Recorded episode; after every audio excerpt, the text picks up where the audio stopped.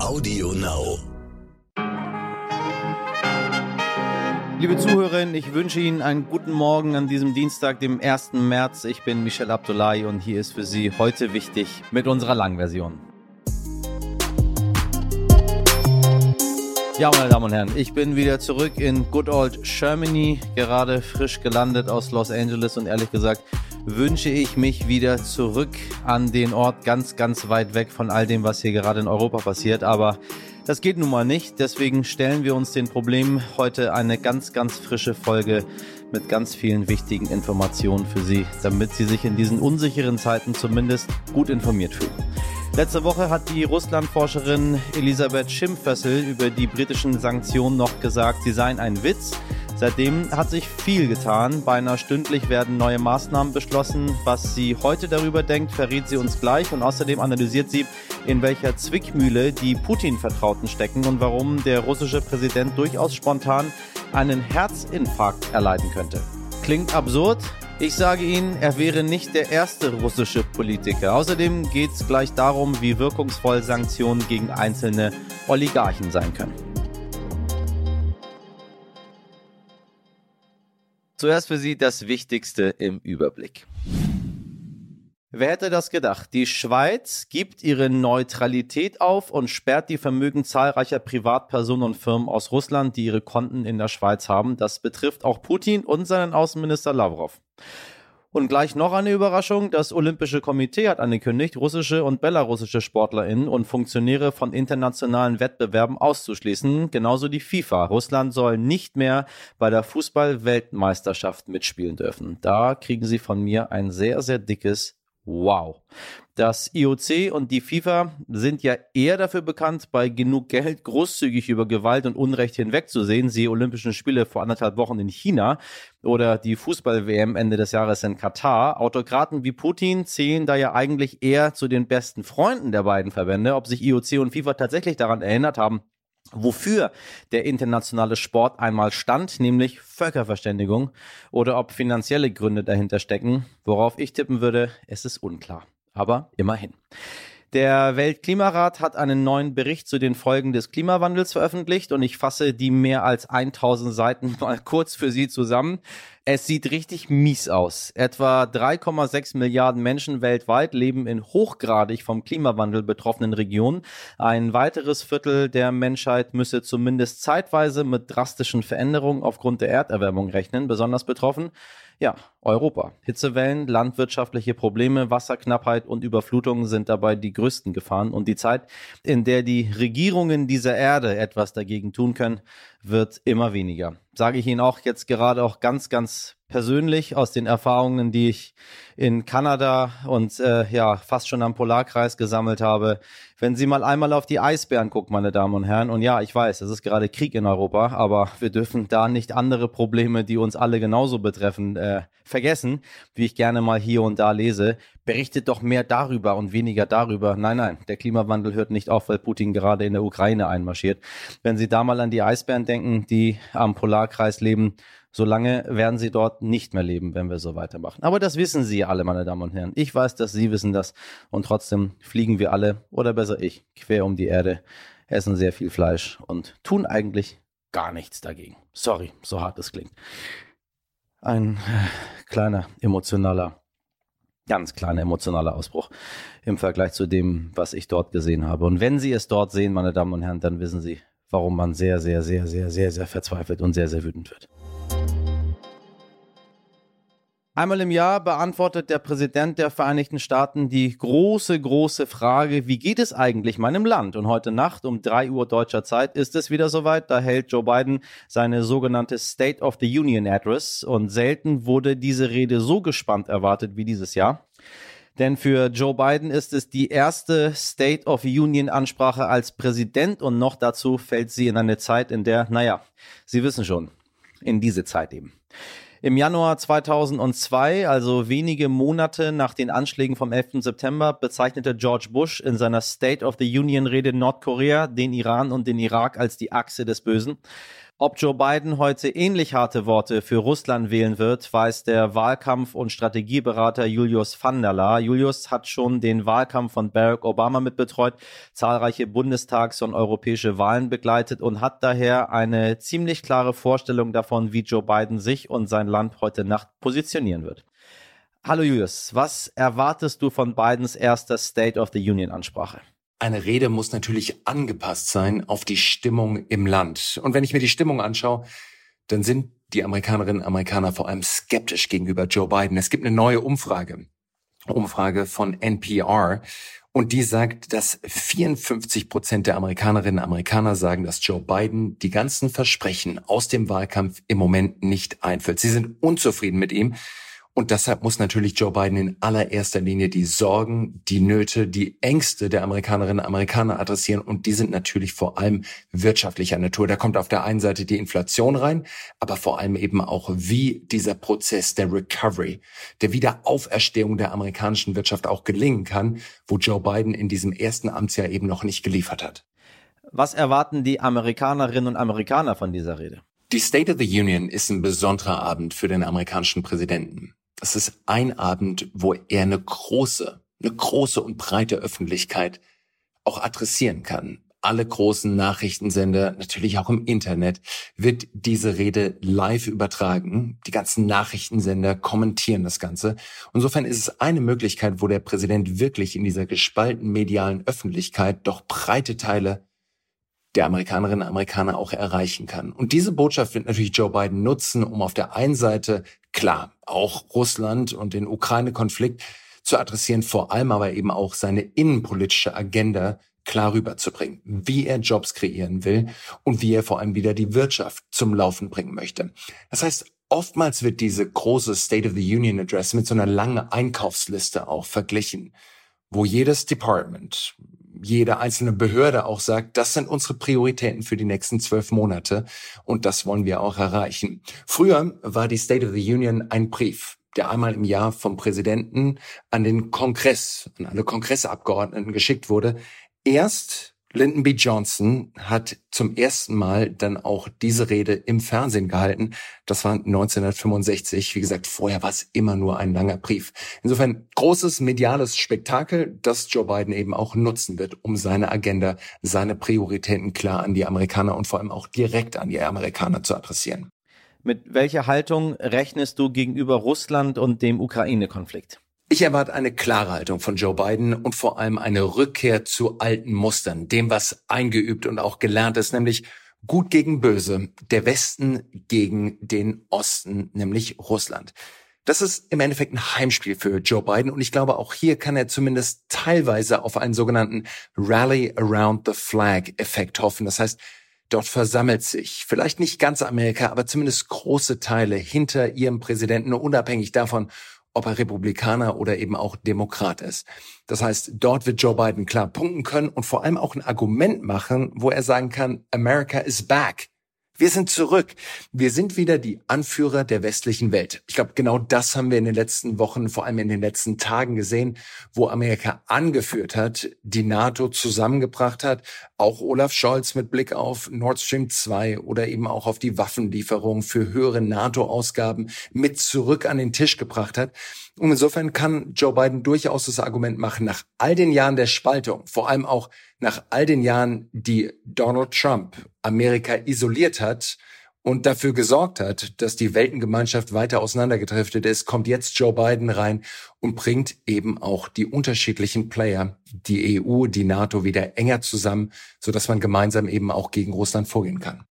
So, deine Meinung. Wie ist denn der State of the Union seit Biden? Wie geht's denn den USA? Egal ob Trump, Obama, George W. Bush, Bill Clinton oder auch Ronald Reagan, jeder Präsident hat sich dort im Kongress immer hingestellt und gesagt, the state of our union is strong. Aber ganz ehrlich, Joe Biden kann sich heute Abend nicht dorthin stellen und sagen, the state of our union is strong. Er kann vielleicht sagen, it's getting stronger nach diesen zwei Jahren der Pandemie, nach der Rezession, nach der katastrophalen wirtschaftlichen Lage sind wir gerade wieder dabei, Schwung aufzunehmen. Und das wird wieder besser, wenn wir jetzt alle zusammenstehen. Aber er muss natürlich darauf eingehen, dass doch so viel passiert ist in den letzten Jahren. Er hat aber darin auch eine Chance, weil er kann ablenken von dem, was gerade innenpolitisch nicht klappt, was alles gerade schief läuft. Und er kann sagen, we are standing strong. Wir stehen gemeinsam, vereint in der westlichen Welt gegen natürlich auch den Antagonisten, gegen Wladimir Putin. Und insofern könnte er diesen Teil der Rede nutzen, um natürlich hier auch die Transition zu machen von der Innenpolitik rüber zur Außenpolitik und das Argument machen, wie er Amerika, aber vor allem eben auch die westliche Welt wieder zusammengebracht hat. Vielen Dank, lieber Julius. In ein paar Tagen hören Sie ihn noch einmal in der Sendung. Dann unterhalte ich mich mit ihm über die Frage, wird Donald Trump noch einmal Präsident? Spoiler-Alarm, ich sage ja. Und diese State of the Union Rede von George Bush 2002 habe ich noch sehr, sehr gut in Erinnerung, meine Damen und Herren. Seitdem habe ich es sehr, sehr schwer, in die USA einzureisen, nur weil ich mal 1981 im Iran geboren wurde. Das reicht schon aus. Jetzt bin ich aber wieder zurück. Und so ist das Leben halt. Wir leben damit. Das Sanktionspaket gegen Russland wird beinahe minütlich immer umfangreicher. Der Ausschluss aus dem Zahlungsverkehr SWIFT ist nur eine der zentralen Maßnahmen. Zusätzlich sollen die Vermögen der größten Banken im Ausland eingefroren werden. Russland hat etwa 630 Milliarden Dollar an Devisenreserven, etwa aus dem Verkauf von Öl und Gas. Der Luftraum über der Europäischen Union ist für russische Flugzeuge gesperrt. Außerdem dürfen keine Ersatzteile mehr geliefert werden. Dazu muss man sagen, dass drei Viertel aller Flieger in Russland aus der EU, den USA und Kanada stammen. Mikrochips und Hightech-Produkte dürfen nicht mehr nach Russland exportiert werden. Der FC Schalke beendet die Zusammenarbeit mit Gazprom und der Oligarch Roman Abramowitsch gibt die Führung des Clubs FC Chelsea ab. Über diese Maßnahmen hat mein heute wichtig Kollege Dimitri Blinski mit der Russland-Forscherin Elisabeth Schimpfössel von der London School of Economics gesprochen. Sie sagt, dass vor allem die Sanktionen gegen einzelne Oligarchen sehr wirkungsvoll seien, vor allem in der öffentlichen Wahrnehmung. Außerdem spricht sie von einem Stimmungswechsel im Kreml und bei einigen Putin-Freunden. Was das bedeuten könnte, hören Sie jetzt im Interview. Frau Schimpfössel, ich grüße Sie. Hallo. Hallo. Ja, letzte Woche haben Sie im Spiegel noch gesagt, die britischen Sanktionen seien ein Witz. Ähm, seitdem ist wahnsinnig viel passiert. Äh, wie sehen Sie die Lage heute? Wie sehen Sie das Sanktionspaket? Wir haben jetzt auf der EU-Liste Leute wie äh, den Alisher Usmanov, der hat ähm, große Anteile hier in Großbritannien am Fußballclub Arsenal. Das tut natürlich auch hier weh. Dann haben wir den Michael Friedmann von der Alpha-Gruppe, der ist auch in London und ähm, hat sich vor ein paar Jahren hier als leicht Putin-kritisch äh, präsentiert. Äh, das äh, war nicht ganz glaubwürdig. Ist auf der EU-Liste. Piotr Aven, mit dem er gemeinsam die Alpha-Gruppe aufgebaut hat, der hat mich sehr überrascht. Den hat schon vor ein paar Tagen erwischt und zwar in den USA. Dort ist er auf nicht er selber, sondern die Alpha Bank und natürlich dann auch Friedman, beide, äh, die beiden sind auf, von den USA, haben ihre ähm, Alpha Bank ähm, äh, auf die Sanktionsliste gesetzt mhm. gekriegt. Das hat mich überrascht, weil zuerst waren die Banken, das war WCB, WCB ist in Medien gesagt worden, wäre die Hausbank Putins was nicht ganz Sinn macht, weil natürlich kann eine Bank stärker beteiligt sein an Kreml-Geschäften, aber sind natürlich alle der Banken von großen äh, Oligarchen nicht unbeteiligt. Ja. Also da irgendwie einen Sündenbock zu finden und die anderen außen vor zu lassen, hätte nicht ganz Sinn gemacht. Inzwischen aber, nachdem eine Sperrbank, die ähm, äh, staatliche Bank auch auf der äh, Liste war, ist dann als nächstes die Privatbank, die Alpha Bank, dazugekommen. Was halten Sie von, äh, von FC Chelsea? Abramovic ähm, gibt jetzt die Führung ab dieses Clubs, aber er verkauft ihn ja nicht, er gibt ihn nicht komplett ab. Ist das am Ende nur Augenwischerei? Ist das nur für die Medien? Ja, es war sicher in erster Linie eine symbolische Geste, aber die Geste an sich ist eine nicht so kleine Geste. Offensichtlich hat Panik gekriegt. Insgesamt ähm, gibt es ja jetzt ein großes Maßnahmenpaket. Also die EU ähm, verbietet auch den Verkauf und die Lieferung und die Weitergabe von Gütern zur Weiterverarbeitung von Rohöl. Ähm, es gibt ja jetzt auch die Flugverbote. Da haben sich ja auch die meisten äh, europäischen Länder jetzt auch angeschlossen und ähm, Mikrochips und Mikroprozessoren sollen auch nicht mehr nach, nach Russland ähm, geliefert werden. Was, was, was glauben Sie, was das insgesamt noch so auslösen kann? Sind wir mittlerweile bei so einer Eskalation, wo man sagen kann, insgesamt die Sanktionen treffen Russland wirklich hart? Nachdem sie beschleunigt worden sind, im Sinne von, dass sie sofort in Kraft treten, wird das schon immer brenzliger. Letzte Woche sah es manchmal so aus, als ob die Sanktionen ja eh erst in Monaten ihre Wirkung zeigen werden und Putin bis dahin längst das Land überrannt hat, nachdem er aber jetzt auf so viel Widerstand stößt, und die Sanktionen scheinen beschleunigt zu werden, könnte es natürlich schon jetzt sehr stark wehtun. Was wir gestern gesehen haben, das äh, wieder zurück ganz kurz zu den Einzelpersonen. Oligarchen hätten ja sich nie öffentlich, wie wir es zum Beispiel auch in diesem Gerichtsverfahren im Sommer gesehen haben, gegen den Kreml gestellt. Äh, gestern allerdings haben und das sind eh auch jetzt Teil, äh, einer der, der äh, unter auf Sanktionsliste steht, waren da dabei. Friedmann, Deripaska und Chubais, der immer quasi fast im Kreml war, äh, die haben ein Foto auf ihre Facebook-Seite gestellt mit einem äh, Bild von Boris Nemtsov. Äh, gestern war sein siebter Todestag, nachdem er auf einer Brücke in Moskau erschossen worden war. Das hätten die niemals gemacht bis vor nur einer Woche. Denen ist offensichtlich ganz klar, dass alles komplett den Bach runtergeht. Und wenn sie, wenn sie irgendwas äh, retten wollen, dann müssen sie eine natürlich subtile, aber doch eine Anti-Kreml-Position an den Tag legen. Also da sieht man schon eine, eine, eine, Veränderung, eine Geschwindigkeit einer Veränderung, die eindrucksvoll ist, finde ich inzwischen und äh, schon auch allein zeigt, dass äh, denen das doch ähm, alles kalt über den Rücken gelaufen ist. Das heißt, äh, kurz gesagt, die Oligarchen müssen sich jetzt ein bisschen entscheiden, auf welcher Seite sie stehen? Ja, ja nicht nur ein bisschen, glaube ich. Ja. Und auch ihre, auf ihre Zukunft achten. Also inzwischen, seit gestern, schaut es fast so aus, als zuerst dachten wir, Zelensky kommt da nicht lebend raus, aber jetzt scheint es eher so, als ob Putin dann nicht lebend rauskommen könnte scheint auch immer mehr so, als ob er im Alleingang fast äh, das alles äh, gestartet hat. Niemand fast unter Stalin sich getraut hat, in der politischen Elite ihm zu widersprechen. So jemand wie Lavrov zum Beispiel, der Außenminister, das ist ja ganz eine kosmopolitische Figur, der dem Sanktionen äh, ähm, aufzudrücken, ist natürlich auch äh, schmerzhaft für ihn. Der hat seine Tochter in New York, der wollte schon längst in Pension gehen, durfte er nicht.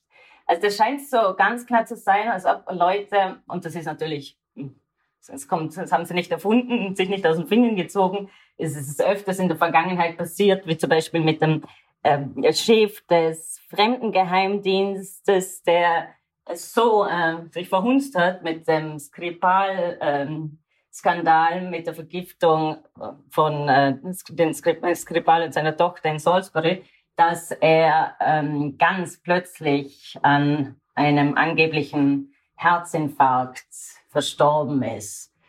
Und jetzt gibt's doch die Vermutung, sowas könnte durchaus vielleicht früher oder später mit Putin auch passieren. Das wäre allerdings dann ein Akt, der von den Eliten im Militär und von den Geheimdiensten ausgehen müsste.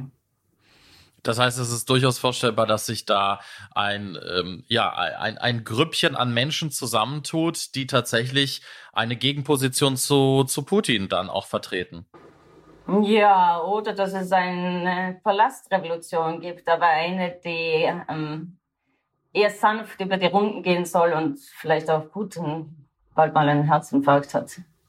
Hat sich Putin mit diesem Schritt verkalkuliert? Hat er das nicht kommen sehen, dass es auch ähm, ja innenpolitisch schwierig wird, das durchzusetzen, dass es so, viel Widerstand gibt? Ich meine, wir haben letzte Woche auch darüber berichtet, dass ähm, viele prominente Menschen sich jetzt auch öffentlich gegen diesen Krieg stellen.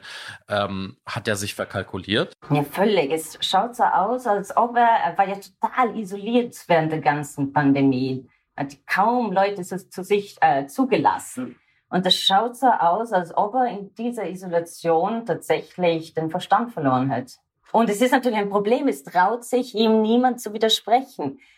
Ich wundere mich dann auch, wie kann das nicht sein, dass da nicht sich die Top-Elite zusammentut und sagt, ja, jetzt, jetzt hat es aber wirklich, äh, so geht es ja nicht, ähm, hat die, die, die Tassen nicht mehr im Schrank. und sich kollektiv gegen ihn auflehnt.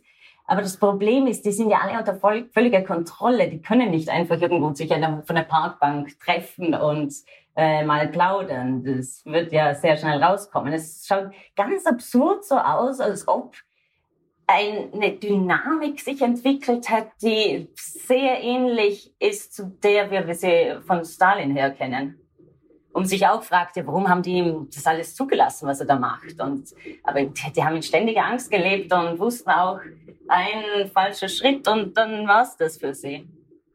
Was natürlich auch, äh, dass der Kreml, was sie, was, sehr, was sie sehr gern machen, es sind ja in den letzten Jahren viele gerade ähm, investigative Journalisten, ja, auch Oppositionelle, aus irgendeinem Grund von ihrem Balkon in den Tod gesprungen. Und da gab es doch dann immer wieder Vermutungen, ob denn dieser Sprung in den Freitod äh, entweder physisch, ob der, der beschleunigt worden ist. Aber was der Kreml sehr gern macht, ist damit zu drohen, äh, dass äh, die Familie der Leute äh, zu Schaden kommen könnte. Das ist natürlich sehr wirkungsvoll. Weil Sie gerade auch gesagt haben, äh, dass es nicht einfach ist für diese Menschen, sich zu treffen und Pläne zu schmieden. Das heißt, auch so ein Lavrov, der ja absolut ähm, Putins Freund ist, aber selbst wenn er Pläne hegen würde und äh, eine Gegenposition vertritt, ist es praktisch für ihn unmöglich, in dieser Konstellation jetzt irgendwie Verbündete zu finden? Ja, jetzt glaube ich, wird das schon, wird, wird sich das ändern, weil Putin so sehr äh, sich in, in ein Debakel verstrickt hat. Aber bis vor einer Woche war das ziemlich unmöglich. Ja. Deswegen ja auch, es dürfte wohl gewesen sein am Montag, als Putin im Sicherheitsrat äh, da alle hm, politischen Spitzen befragt hat, ob sie denn auch dahinter stehen. Da kann gut gewesen sein, dass die völlig überrascht worden sind. Und deswegen es auch nicht, nicht möglich war, dass sie sich davor austauschen hätten können und kollektiv sich eine Gegenstrategie hätten überlegen können. Nun haben wir schon viel über die, das Sanktionspaket gesprochen. Dazu gehört auch, dass äh, Russland jetzt immer mehr ausgeschlossen wird von großen Veranstaltungen. Der ESC findet ohne Russland statt. Die Formel 1 für dieses Jahr ist abgesagt. Ganz viele Sportveranstaltungen sind abgesagt. Äh, sicherlich sind das finanziell jetzt keine großen Einbußen, aber für die Außenwirkung. Wie sehen Sie das, ähm, wenn so ein ganzes Volk gesellschaftlich irgendwie auch abgeschnitten wird? Welche ja, Wirkung hat das auch insgesamt? Ja, das ist, äh, wird interessant sein, wie sich das äh, in den nächsten Monaten äh, entwickelt, weil ich mir nicht vorstellen kann, dass irgendeine Organisation, irgend, irgendwelche Kulturveranstalter, alle, die so in diesem Bereich liegen, viel Platz ihnen zugeräumt wird, sollten sie sich nicht ganz klar und explizit gegen Putin und gegen den Krieg stellen so diese ganzen vielen Veranstaltungen, die es in London gibt, ähm, sagen wir mal ein Filmfestival, ein russisches, ähm, ein Ball, äh, solche Dinge, die nie Kreml-propagandistisch drauf waren, aber jetzt auch nicht sonst äh, politisch ähm, Kreml-kritisch in irgendeiner Weise und sicher auch Geld aus Sponsorengelder aus Russland gekriegt haben von Leuten, die nah am Kreml sind. Ich glaube, solche Veranstaltungen, Organisatoren, die müssen da eine andere Strategie anwenden, damit sie als legitim und akzeptabel äh, akzeptiert werden. Wir haben am Anfang ja auch über die, ähm, über die einzelnen Köpfe auch gesprochen. Wie ist das denn aus Ihrer Sicht? Kann man überhaupt so sanktionieren, dass die politische Elite mehr getroffen wird als die einfache Bürgerin, als die einfache Russin am Ende? Naja, dafür sind ja individuelle Sanktionen da. Und die, im Gegensatz zu Wirtschaftssanktionen 2014 konnte Putin die für sich selber nutzen, indem er gesagt hat, er schaut, was der Westen macht, der Westen ist böse und jetzt äh, tut er uns auch noch die Wirtschaft verschlimmern. Jeden hat es getroffen, die gesamte Bevölkerung und äh, der Effekt war nicht, dass äh, die Bevölkerung sich gegen Kreml gestellt hat, sondern äh, noch einmal fester davon überzeugt war, dass äh, patriotische, äh, patriotische Feldzug Putins ähm, äh, zu ihrem Interesse ist. Während wenn Oligarchen unter Sanktionen fallen, dann freut sich die Bevölkerung in Russland. die sind ja völlig bis heute nicht ähm, akzeptiert und werden als diejenigen gesehen, die das Land in den 90er Jahren äh, zum, äh, zum, zum in, in den Bach runtergezogen haben und das ganze Staatsgut sich unter die Hände gerissen haben. Von dem her individuelles, aber natürlich, das hätte ja, das hätte ja, das hätte von was was jetzt dieses Wochenende passiert, hätte letztes Wochenende passieren sollen. Was glauben Sie denn insgesamt durch dieses riesige Maßnahmenpaket, was jetzt ähm, ja weltweit auch äh, geschnürt wird gegen Russland? Ähm, was kann man dadurch erreichen? Also ich meine, kriegt man Putin letztendlich zum Einlenken? Kriegt man ihn in eine solch ähm, ja ausweglose Situation? Oder müssen wir uns da jetzt eher drauf verlassen, dass aus seinem Umfeld ähm, ich sag mal, Veränderungen auch rauskommen und ähm, Menschen dann versuchen eben, ihn davon abzubringen. Ja, sicher das Letztere. Ich, es ist natürlich, ich tue da nur herumraten, wenn ich sage, er, hat, er ist im Wahn verfallen, aber wenn das stimmen sollte, dann ist er natürlich auch komplett ähm, unberechenbar deswegen ist es auch ähm, ein, ein, ein Grund fürs große, für, zu großer Sorge, wenn er die Nuklearwaffen in, äh, in Bereitschaft äh, bringt, weil jemand, der so unberechenbar ist, natürlich auch jeden weiteren Schritt unberechenbar angehen kann. Ich glaube, das Umfeld ist inzwischen ganz wichtig. Und das Umwelt, Umfeld hat ja auch jetzt, weil es so ein Debakel ist, inzwischen wahrscheinlich auch Möglichkeiten, sich gegenseitig zu beraten und in diesem Chaos, was jetzt ist, äh, da auch Gegenmaßnahmen oder Gegenpositionen aufbauen zu können. Es geht ja auch dann im Umfeld darum, dass sie sich die eigene, die eigene Haut zu retten.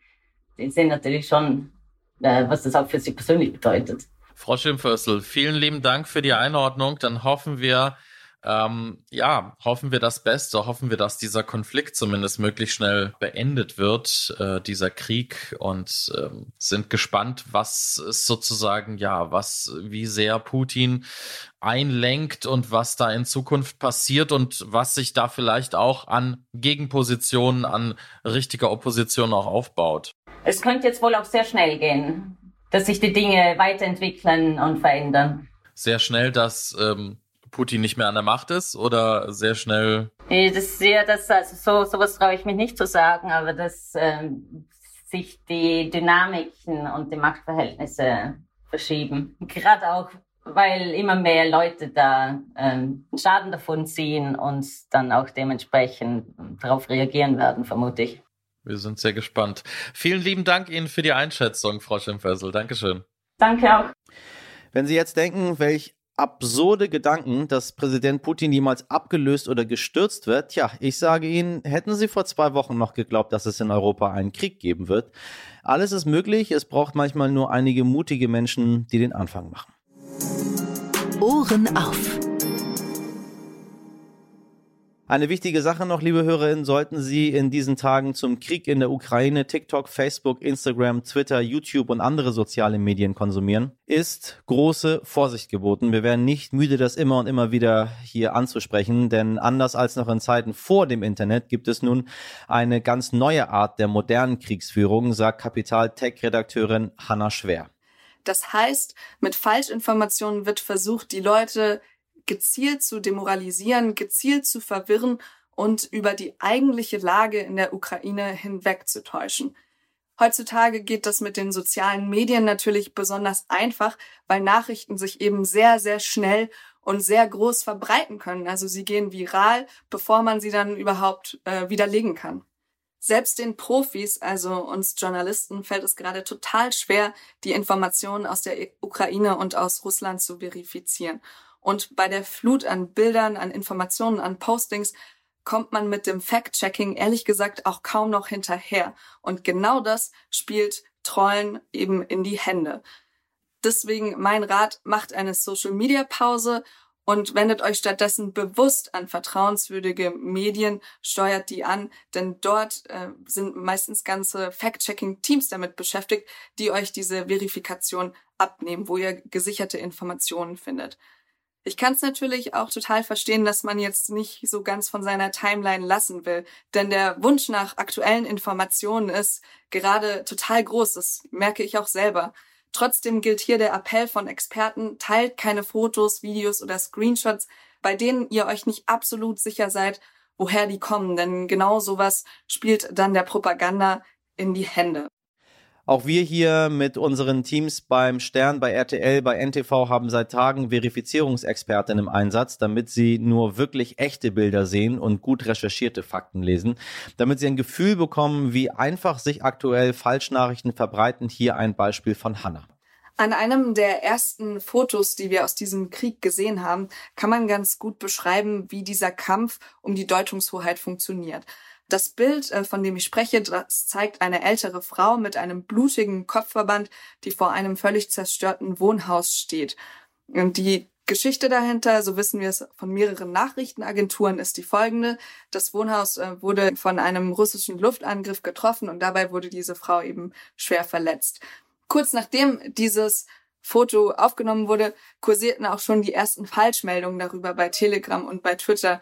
Ähm, nämlich, so hieß es, ähm, sei die Frau gar nicht bei einem Luftangriff getroffen worden, sondern das sei ähm, ein Opfer einer Gasexplosion von 2018. Das Bild sei also auch schon zwei Jahre alt. Um es klar zu sagen, ähm, diese Erzählung ist fake, das sind Falschnachrichten, also diesen Luftangriff und auch dieses Opfer, das gab es wirklich. Ähm, man sieht aber eben auch daran, an diesem Beispiel um diese Deutungshoheit, wie brandgefährlich das ist. Denn äh, genau solche Fake News zahlen eben auch ein auf die Erzählung äh, der Russen, dass es diesen Krieg in der Ukraine überhaupt nicht gäbe. Danke, Hanna, für die Einblicke. Also, liebe Hörerinnen, nicht jedes angeblich neue Video, das Sie aktuell zum Krieg in der Ukraine im Netz sehen, ist neu. Manche, wie zum Beispiel ein Fallschirmspringer in Militärkleidung, der bei TikTok millionenfach geklickt wurde, stammt aus dem Jahr 2015, hochgeladen bei Instagram.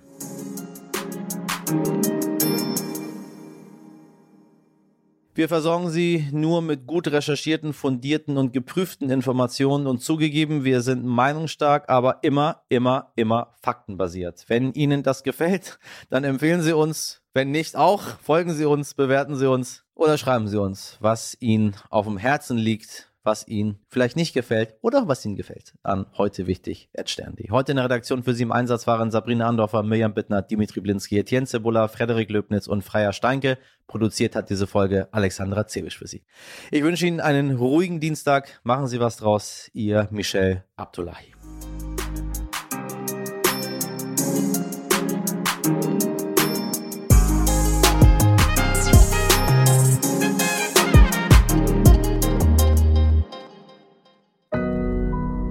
Audio Now.